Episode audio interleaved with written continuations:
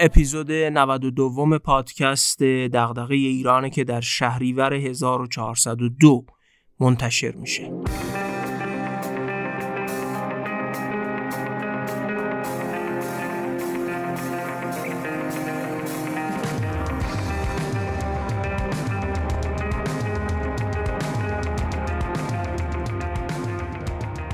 از میانه سال 1401 دعوت به همکاری شدم تا در برگزاری اولین کنفرانس فرصت‌های ایران در عصر دیجیتال که با عنوان فرعی آیدیاز 01 یا ایده های یک برگزار می شد مشارکت کنم. تو این همایش قرار بود درباره فرصت های از دست رفتنی ایران در عصر دیجیتال ایده های نو مطرح و حرفای تازه گفته بشه. این کنفرانس رو شرکت مشاوره مدیریت رهنمان با همراهی دانشگاه صنعتی شریف و دانشگاه تهران برگزار می‌کرد. بخشی از فرایند آماده شدن برای برگزاری این کنفرانس مجموعه گفتگوهایی بود که با متخصصای رشته های مختلف انجام می شد. درباره مسائل ایران از زاویه عصر دیجیتال و کمکهایی که فناوری و ساختارهای نهادی عصر دیجیتال می‌تونه به توسعه و بهبود مسائل ایران داشته باشه. در هشت مورد از این گفتگوها من طرف گفتگو بودم. کنفرانس هم نهایتا در 25 و 26 تیر ماه 1402 برگزار شد. بعد از اینکه کنفرانس برگزار شد به نظرم رسید ایده هایی که در اون گفتگوها متخصصا مطرح کرده بودن مهمتر و جذابتر از اون بود که نشه دوباره و از رسانه دیگری این بار از طریق پادکست منتشرشون کرد. از صاحب امتیاز محتوای تولید شده در کنفرانس یعنی شرکت رهنمان اجازه گرفتم تا این گفتگوها رو به عنوان اپیزودهای ویژه پادکست دغدغه ایران در کنار فارکست که پادکست متعلق به شرکت رهنمانه منتشر کنم. پوستر این اپیزودا رو هم که ببینید لوگوی هر دو پادکست روش هست. در مقایسه با اپیزودهای معمول پادکست دغدغه ایران مدتشون کوتاهتره و حدودا نیم ساعته. و امیدوارم شما هم بعد از شنیدنشون این احساس رو داشته باشین که حامل ایده های خوبی و ارزش داشته که دوباره منتشر بشن اولین گفتگو که در این اپیزود میشنوید با دکتر محمد حسین امادی درباره عصر دیجیتال و همبسته آب، خاک، غذا، انرژی و پسماند انجام شده. محمد حسین امادی مدرک مهندسی کشاورزی رو از دانشگاه شیراز و کارشناسی ارشد رو از دانشگاه تهران گرفته و دکترای سیستم های توسعه و کشاورزی رو از دانشگاه سیدنی استرالیا گرفته. در مراکز پژوهشی متعدد کار کرده. بین سالهای 1376 تا 1384 معاون وزیر جهاد کشاورزی بوده. به عنوان مشاور برنامه توسعه سازمان ملل در افغانستان کار کرده و 8 سال مشاور وزرای کشاورزی و توسعه روستایی این کشور بوده از سال 1394 هم به عنوان مشاور و مدرس پاره وقت در مراکز پژوهشی چین در حوزه بهرهوری و توسعه خلاقیت فعالیت می‌کنه. محمد حسین امادی از سال 1397 تا سال 1400 نماینده ایران در سازمان خاروبار و کشاورزی ملل متحد یا همون FAO یا FAO بوده و در اونجا فعالیت کرده. بریم و گفتگو با او رو بشنویم و ایدههاش درباره استفاده از فناوری و اقتصاد دیجیتال برای بهبود مسائل محیط زیستی رو هم بشنویم این رو هم تو ذهن داشته باشید که قصد داریم کنفرانس فرصت ایران در عصر دیجیتال رو که با عنوان آیدیا صفر یک یا ایده های یک برگزار شد رو به یه پلتفرم تبدیل کنیم بعد از پایان گفتگو با محمد حسین امادی درباره پلتفرم شدن این کنفرانس توضیح خواهم داد.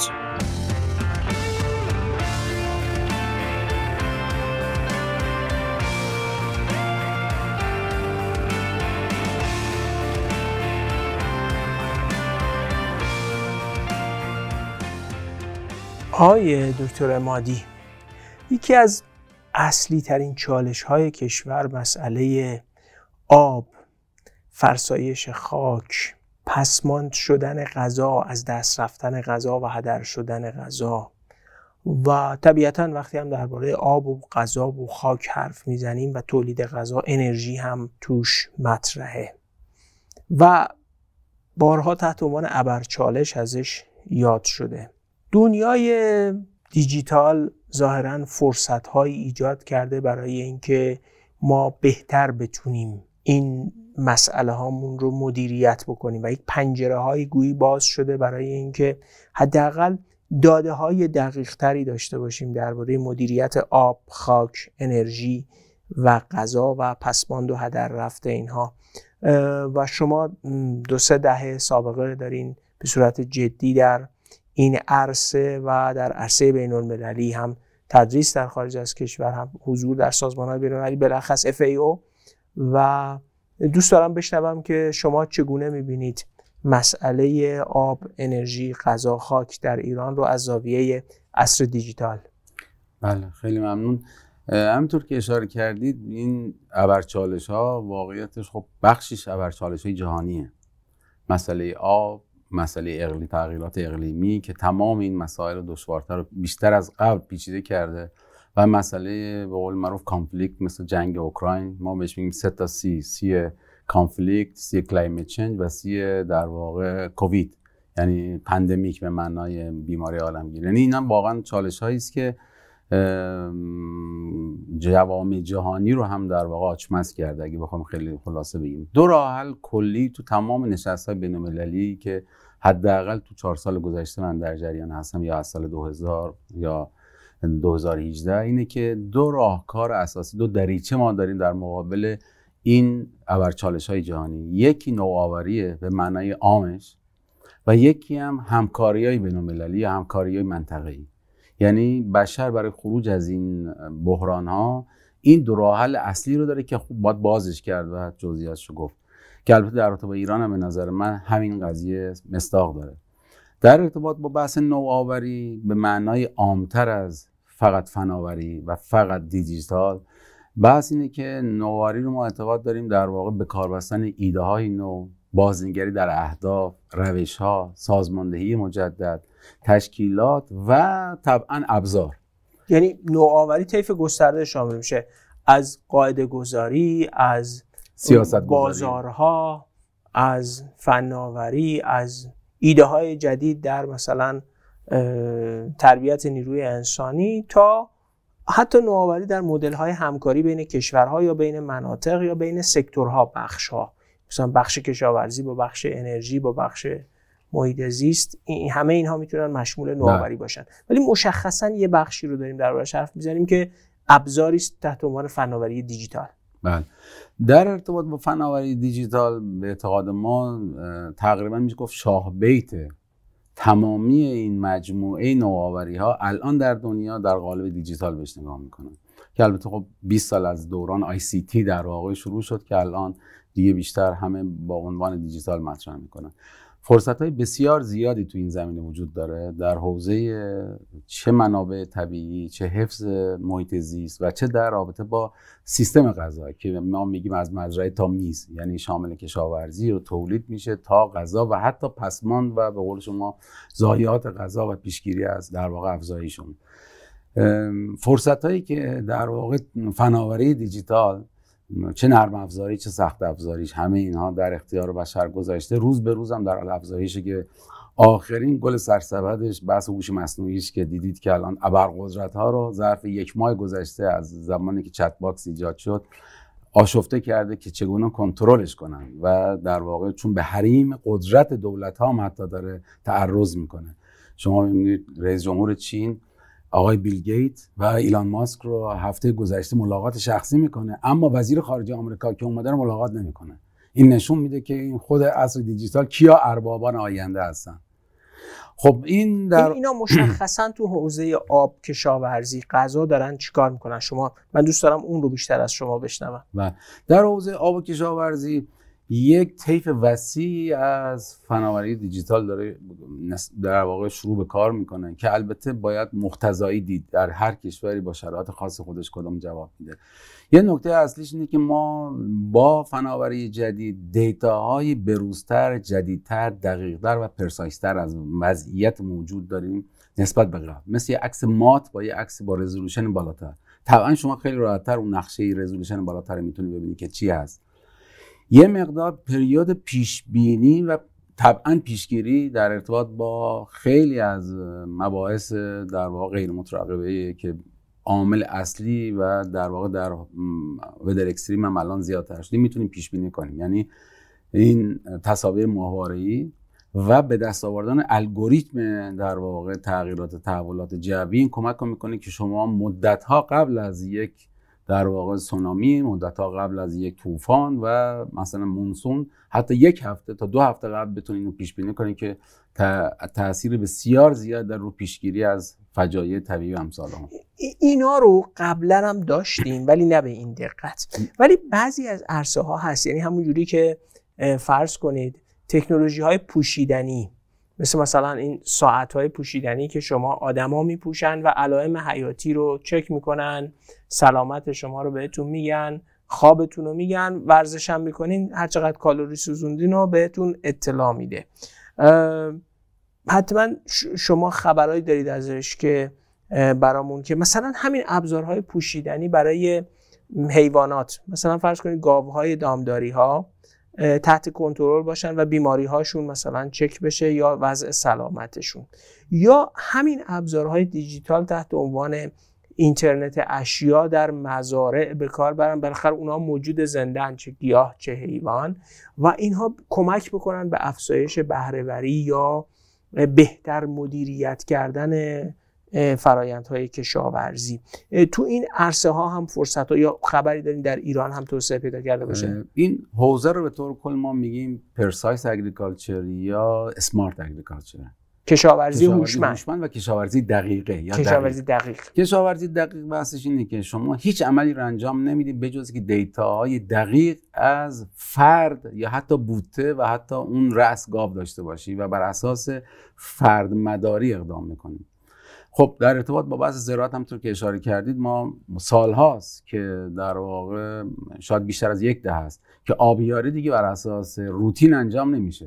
پس نیاز گیاه صورت نیاز حتی بعض موقع تک گیاه یعنی یک درخت پسته در مثلا کالیفرنیا کنارش دستگاه خیلی ساده و ارزون با روش سولار نصب شده که میزان نیاز درخت رو آلارم میده و آب پای اون یه درخت فقط ریخته میشه. نه تنها پای اون کل مزرعه و کل باغ بر اساس نیاز. حالا به میزانی هم که گلخانه های صنعتی هوشمند توسعه پیدا می‌کنن این تکنولوژی ظرفیت بیشتری هم برای اثرگذاری خواهد داشت. بله تو کشاورزی دقیق smart در واقع تو دو scale ما نگاه می‌کنیم scale open مثل باغ و زرا مزرعه و امثال. هم یکی vertical agriculture یا vegetable factory. دوتاشو VF میگیم.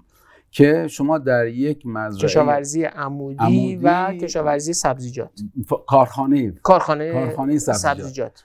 که الان در امارات در خیلی از کشورها دیگه راه افتاده سنگاپور و امثال هم که در واقع شما در یک ساختمونی به اندازه یک سوله با طول بیش از 15 متر در 30 35 تا 40 لایه سبزیجات تولید می‌کنه با LED کلا هم تاریکه و تمام نور همه فضا تحت اختیار شماست. یعنی به همین دلیل بهش فکتوری چون شما تمام المن های نور حتی اکسیژن هیدروژن نمی‌دونم CO2 همه اینا تحت کنترل می‌دونی معنیش چی میشه؟ معنیش این میشه که شما مهم نیست اماراتین و به لحاظ جغرافیایی و آب و هوایی ظرفیت کشت نداریم و مثلا باید وابسته یه جایی کشتی مثل ایران باشین که اقلیم مناسبی داره. شما می‌تونید اون رو ایجاد بکنید حداقل تو یه سری محصولات مثل سبزیجات اگه نتونین رو قلات مثلا یه همچین کاری رو بکنید یا تو باغات ولی می‌تونید حداقل تو سبزیجات این کار بکنید معنیش اینه که عنصر فناوری در کشاورزی هم داره خیلی جدی میشه و این یه فرصتی برای ما خلق می‌کنه خصوصا ما که هم نرخ فرسایش خاکمون خیلی بالاست. یکی از بزرگترین ها بالاترین نرخ ها در دنیا است و هم ذخیره منابع آبیمون به شدت کاهش پیدا کرده بالاخص در آبهای زیرزمینی. و هم یه حجم عظیمی هدر رفت منابع غذایی داریم. یعنی بخش زیادی از غذای تولید شده هم ویست میشه هم لاست بله. و از دست میره. این ظرفیت رو نشانه ای ازش می‌بینین که در کشور داشت در حال توسعه باشه. توجهی بهش می‌بینین. البته خاص کشور ما نیست تقریبا در تمام دنیا ولی کشور در حال توسعه یا کشورهای در حال تغییر در واقع اینا به سه دسته تقسیم میشن کشاورزاش. یه عده‌ای که پیش قراولن که گاوداری های بزرگ مرغداری های صنعتی صنایع شیلات که بر business های بزرگ. business هایی که هم سرمایه زیاد دارن هم متراکم ترن هم بازار خیلی خوبی دارن. اقتصاد مقیاسشون هم خوب یه گاوداری 3000 رأسی 10000 رأسی این پیشروه. اینا توی حوزه کسب تکنولوژی ها تقریبا از دولت هاشون هم جلوترن. تو ایران هم همین جوریه. تو ایران هم همینطوره یعنی الان من می‌تونم بگم به شما که خیلی از مزارع گاوهای شیری ما رکوردشون از مزارع شرکت های خصولتی و خصولتی از دولتی به مراتب بالاتره. چرا؟ چون یادم یه بار می‌گفتین که رکورد گاوهای شیری در ایران به 47 کیلو در روز هم رسیده. و متوسطش در واقع یه چیزی حدود 42 کیلوه که با کانادا و آمریکا و اروپا کاملا رقابت داره. برابری می‌کنه. در رابطه با مرغ تقریبا به همین شکل. در رابطه با پرورش ماهی در قفس در رابطه با شیلات من نمیگم رکورددار هستیم ولی در واقع با میانگین ها برابریم. و اینا برای جذب تکنولوژی خیلی خیلی در واقع خودشون اتش دارن. چون می‌دونن که رقابت دیگه تو رقابت اندیشه و مغز و فکره نه رقابت در منابع و حتی پول. خب اینا به نظر من احتیاج هست که راه رو براشون باز کنیم زیر های اینترنت رفتن و آمدن و به صلاح سفرهای خارجی و دید و بازدید. اما یادم نره که بیش از 80 85 درصد منابع کشاورزی در جهان و من جمله در ایران دست کشاورزای متوسطی است. و کوچک. و کوچک که در واقع منابع آب ما دست اوناست منابع خاک ما دست اوناست. و از طرفی هم اگر اینا متحول بشن می‌تونن اقتصادی کشور رو شکوفا کنن. یادمه یه زمانی روی این پروژه های کار می‌کردم درباره کشاورزان کوچک و یه بخش زیادی از مطالعات در فائو درباره diffusion of innovation بین این کشاورزای کوچک بود. و سنجش عوامل اجتماعی اقتصادی یا حتی پذیرش نوآوری. چگونه میشه که مثلا یه کشاورز معمولا وقتی کشاورزا کوچیک میشن خیلی محافظه کار میشن چون ریسک مالی براشون بالاست و, بله. و چگونه میشه تکنولوژی رو بپذیرن؟ یعنی شما میگین الان یه چالش ما اینه که چگونه اون لیدرها رو بذاریم کنار؟ چگونه اینویشن و نوآوری در دیجیتال رو به سمت کشاورزای کوچک و متوسط توسعه بدیم. من توصیم اینه چه در سطح جهانی در فاو به عنوان مسئول کمیته فنی فاو بودم بحث این بود که ما کسی رو کنار نمی‌گذاریم. کشاورزای پیشرفته مدل ما الیت های ما اینا وسایل خاص خودشون می‌خوان. باید براشون ابزار ادوات خاص خودشون تهیه کرد و با منابع خودشون نه با سرمایه گذاری دولت ها چون اونا خودشون سود میرن محتاج ما هم نیستن. اما اون 75 80 85 درصد و در آفریقا 90 درصد کشاورزی که دست کشاورزی فقیر و متوسط و کوچک هست این حتما احتیاج داره که پابلیک سکتور و دولت مداخله مداخله کنه. مداخله با کیفیت دیگه. مداخله, مداخله با کیفیت و هوشمند. یکی از بحث های دنیا در واقع عصر دیجیتال هوشمندی اتفاقا پیام اصلیش به دولت است که غیر هوشمند با روش های سنتی هنوز دارن روی کودی شیمیایی نمی‌دونم علف کش آفت کش که گاه بسیار مخربن. یعنی شما وقتی یارانه ای کود شیمیایی میدین اووردوز هم می‌کنه خاک رو آلوده می‌کنه. و خودش مشکلات محیط زیستی ایجاد می‌کنه. و سلامتی برای مصرف کننده. و سلامتی برای مصرف کننده و مسائل محیط زیستی. نقش دولت ها اینه که برای اینها به مقتضای شرایطشون در واقع یک سیستمی که ما بهش میگیم نیاز National Innovation System. یک سیستم نوآوری خاص کشاورزان متوسط که سطح سوادشون بله پایینتره. عمرشون بالاتره. میزان متوسط مزرعه که در دست دارن کمتره و منابع سرمایه‌ایشون هم کمتره و قدرت بلند پروازیشون هم کمتره. طبیعتشونه. آقای دکتر امادی بذارید یه نتیجه گیری بکنم. فکر می‌کنم جالب باشه. دنیای دیجیتال می‌تونه آموزش رو گسترده بکنه. ما که دیگه نمی‌تونیم از و کم هزینه. و کم هزینه. ما که دیگه نمی‌تونیم از یک کشاورز مثلا 60 ساله انتظار داشته باشیم تو برگرد بیا برو تو دانشگاه که من کشاورزی هوشمند یا کشاورزی مثلا پایدار با فوتپرینت محیط زیستی کمتر رو یادت بدم. من مجبورم به یه با یه ابزار دیجیتال آموزش رو ببرم تو مزرعه. و اینجاست که اون دنیای دیجیتال هم به عنوان ابزار آموزش هم به عنوان ابزار تو مزرعه یعنی می‌تونه آیوتی و اینترنت اشیا به گیاه وصل باشه و ابزار دیجیتال به کشاورز آموزش بده که چگونه ازش استفاده بکنه.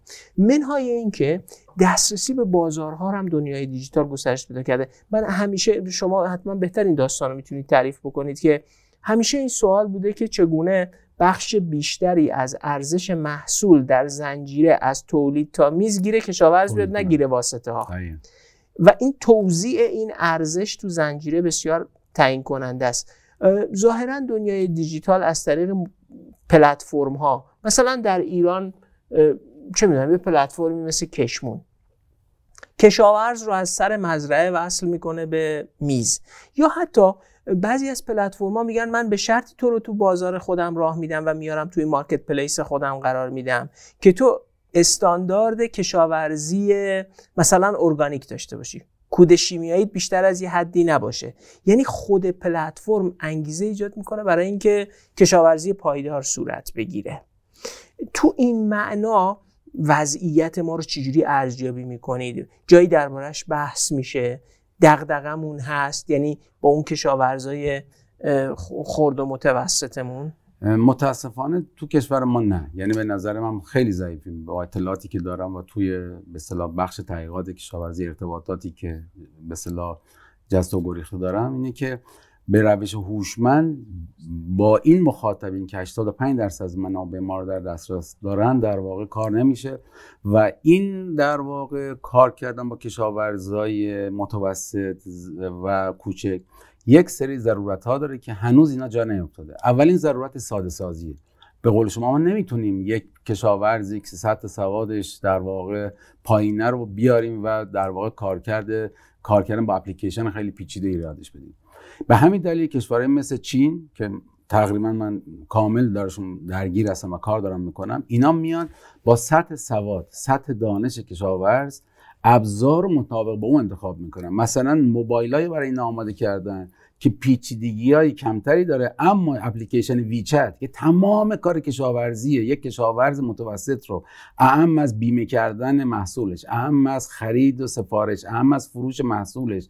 همه این کارها رو با یک نرم افزار تو اون با اون موبایلم در واقع با قیمت پایین با شاسی های بزرگ و در واقع حروف درست به دلیلی که می‌دونن سن طرف بالاست سوادش هم کمه. یعنی آخر سفارشی سازی. یعنی یعنی هم ابزاره بزرگتره هم دکمه هاش راحت تر قابل استفاده است. و اینترنت هم ارزون تر باش حساب می‌کنه. هم پیچیدگیش کمتره هم اپلیکیشنش ساده سازی شده است. برای اینکه نهایتا یک نوع یک پارچه سازی یعنی کار بیمه کشاورزیش رو روی همون اپلیکیشن گوشی انجام میده. خرید خریدش رو به بازارها وصل میشه. پیش فروش کالاهاش. و این, این فکر می‌کنم خیلی دنیای بزرگی در هند حالا شما میگیم چین میگن بالاخره دنیای دیجیتال در چین. در هند شما 20 سال پیش من کتابی که راجع به ICT نوشتم مثال آوردم که با اون موقع لپتاپ های بسیار بسیار ساده ای رو برای کشاورز چینی اون موقع که لپتاپ چند صد دلار بود 70 دلار رو کشاورز می‌دادن. البته لپتاپی که فقط محصول آفات امراض و اینها رو با شکل. اونم بدون سواد خوندن نوشتن. بدون سواد خوندن نوشتن می‌تونست از این استفاده کنه. خب ما کشاورزان خب سطحشون خیلی از این بالاتره. حداقل سطح سواد و امثال و برق. ولی متاسفانه اون دستگاهی که متولی انتقال و دیفیوژن تکنولوژی در بخش بدنه کشاورزی است این هوشمندی درش نیست. این طبقه بندی کشاورزان به الیت متوسط و سنتی درش وجود نداره و به همین دلیل ابزار متدولوژی روشهاشو آداپته با واقعیت ها نکرده. و به همین دلیل شما می‌بینید که بله پهباد سمپاش رو نشون میدن تکنولوژی گاوداری بزرگ نشون میدن اما اینا مثل که شما رتبه اول کلاس رو به رخ یک مدرسه 3000 نفری برسونید. در صورتی که 3000 تا دانش آموز هستن که معدلشون 10 و 11 است و 3 تا دانش آموز داره با معدل 18 و 19 این در واقع یکی از مشکلات جهانی هم هست. یعنی همین مسئله رو من در فاو پیگیری می‌کردیم و کشورهای جهان سوم جی 77 که فاو باید تمام انرژیش بگذاره روی اینا. چون اون و, الیتا... و, چه, و چه بازار بزرگی ایجاد می‌کنه برای شرکت های حوزه اقتصاد دیجیتال ما برای پلتفرم ها برای دیولوپرها. برای برنامه ریزا برای اینکه به این بازار بزرگ فکر کنن که بخش عمده تولید اقتصادی داره اینجا صورت می‌گیره. بخش عمده هدر رفت خسارت به خاک آب مثلا بیش از حد کود شیمیایی وارد محیط زیست شدن اینا داره اینجا صورت می‌گیره.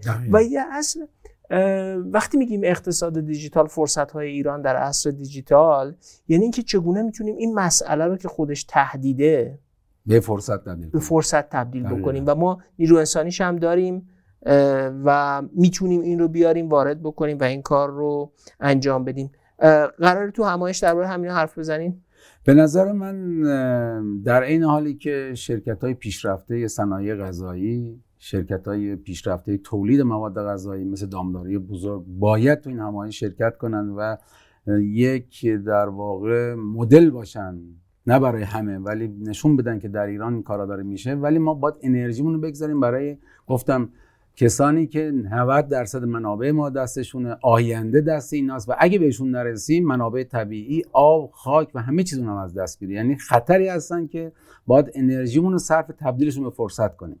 و یه بخش دولتی ما هم باید هوشمندتر بشه که با تفکیک مخاطب خودش مختزایی با اینها صحبت کنه و روش ها رو دیولپ کنه بر اساس نیاز مخاطب.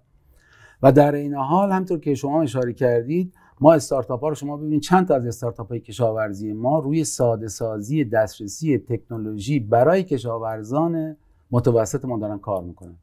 همه عاشق آخرین تکنولوژی های پیچیده هستن که به شکل پاپکورنی به همه رو یه،, یه حرف خیلی مهم تو گفته هات هست. خیلی دوست دارم این حرفو. پراپر تکنولوژی appropriate تکنولوژی من بهش میگم appropriate تکنولوژی تکنولوژی متناسب سازی شده. تکنولوژی مناسب. تکنولوژی که با مقتضای کاربردش برای یه پیرمرد 60 ساله روستایی 70 ساله روستایی اپروپریت تکنولوژی این نیست که یه موبایل آیفون خیلی پیچیده داشته باشیم. یه موبایل ساده سازی شده مهمه. دقیقا. که بتونه باهاش کار بکنه. و این چقدر فرصت ایجاد می‌کنه که ما بتونیم در رابطه بین فرد یعنی کشاورز کسب و کارهای ایرانی دانشگاه ایرانی و در رابطه با جهان که حتما شخصی مثل محمد سنمادی می‌تونه اینجا کمکمون بکنه با FAO با فاو و سازمان های جهانی و دیگرانی ارتباط داشته باشیم و بتونیم این رو وارد بکنیم. خیلی ممنون که قبول کردی گفتگو کنیم. حتما توی همایش روزهای بهتری خواهیم داشت و پنل های مهمتری و با محمد حسین امادی درباره رابطه عصر دیجیتال با آب محیط زیست کشاورزی و غذا گفتیم. کنفرانس آیدیاز فرصت های ایران در عصر دیجیتال جاییه که درباره همه اینها گفتگو میشه و فرصت ها بازارها و همه اون چیزی که می‌تونه به ایران بهتر بیانجامه دربارهش حرف زده میشه.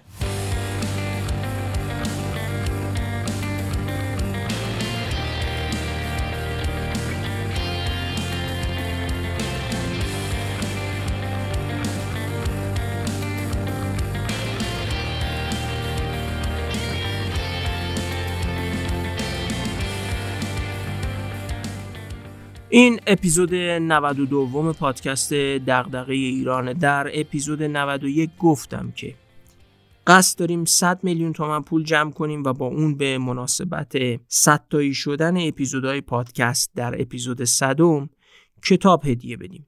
قرار بود اطلاع رسانی درباره مبالغ واریزی و شفاف کردن اون رو هم در هر اپیزود تا اپیزود 101 انجام بدیم. البته وفا.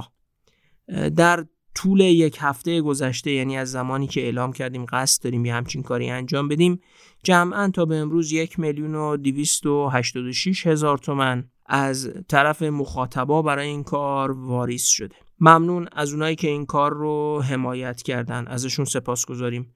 شما هم اگه خواستید مشارکت کنید شماره کارت است 60 37 99 81 41 45 28 53 واریز میشه به یه حسابی در بانک ملی ایران به نام محمد فاضلی. مشخصات کارت رو در توضیحات اپیزود در پادکست قرار دادیم.